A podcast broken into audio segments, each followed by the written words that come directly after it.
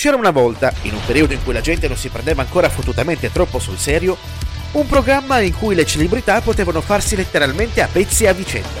Ciò avveniva ovviamente anni prima che reality e talk show facessero la loro comparsa, insinuandosi nei palinsesti televisivi ed infettando così le menti degli spettatori come virus catodici. Il nome di questo show è Celebrity Deathmatch, serie tv animata realizzata con la tecnica della Claymotion, uno stile di realizzazione dell'argilla animata, nonché uno dei tipi di animazione a passo a uno.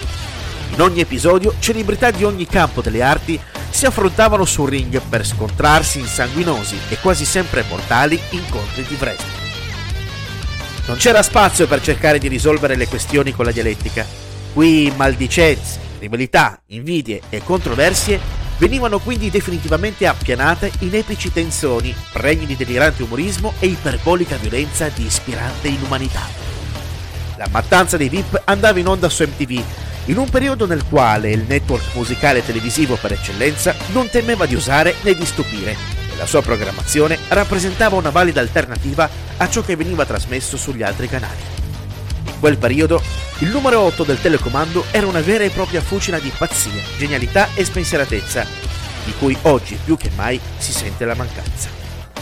A introdurre lo spettatore in questo pazzo universo Johnny Gomez e Nick Diamond, i due carismatici conduttori che erano uno dei valori aggiunti dello show. Il primo molto professionale, amante del proprio lavoro ed in grado di rappresentare la parte razionale nel duo di commentatori, mentre il secondo è decisamente più esuberante e non esitava a salire sul ring e a prendere parte in prima persona agli incontri.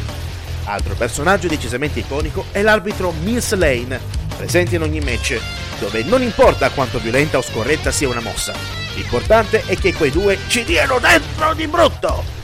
Proprio i match sono una delle caratteristiche che ha permesso a questo show di essere uno dei più fuori di testa mai creati da MTV insieme a Jackass e di rappresentare la quintessenza di quella genialità sregolata e sopra le righe che ha caratterizzato per alcuni anni un modo sicuramente alternativo e vincente di scardinare i dettagli della banalità. Non importava un cazzo a nessuno della fama e del prestigio delle parti in causa che salivano sul ring per sfasciarsi di mazzate L'unica cosa importante è che gli incontri avessero un vincitore e che ciò avvenisse nel modo più spettacolare e cruento possibile. Sangue, budella e plastilina imbrattavano puntualmente lo schermo. Nessuna categoria e nessun personaggio era al sicuro dall'irreverente satira di Celebrity Deathmatch. Dalla politica alla musica, passando dalla televisione al cinema, c'era davvero spazio per tutti e per tutto. Celebri sono gli incontri che hanno visto contrapposti Hillary Clinton e Monica Lewinsky, Sylvester Stallone e Arnold Schwarzenegger, Bruce Willis e Demi Moore, il principe Carlo d'Inghilterra e Prince, Spike Lee e Quentin Tarantino, Gandhi e Gengis Khan, Charles Manson e Marilyn Manson e molti altri. Quest'ultimo è stato il protagonista dell'episodio pilota, diventando poi in seguito uno dei personaggi rappresentati in maniera più frequente nella storia dello show.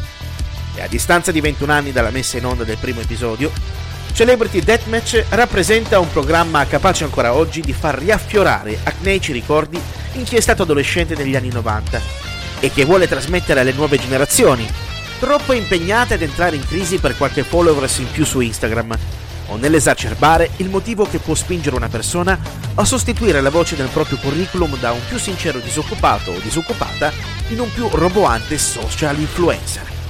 E tra annunciati e altisonanti progetti di ritorno sugli schermi, ai quali sono seguite le secche smentite da parte del creatore della serie Eric Vogel, il quale ha affermato di non essere stato assolutamente contattato da MTV per sviluppare nuovi episodi, la verità sta nel mezzo. Vi è senza dubbio la certezza che show come Celebrity Deathmatch siano stati prodotti in grado di intrattenere con il principale scopo di divertire e senza analizzare con complicati sofismi cosa in grado o meno di poterci strappare una sincera risata senza doverne temere le conseguenze, come oggigiorno spesso accade, pensando quella voglia di osare che si arena facilmente nella più placida zona di comfort del conformismo.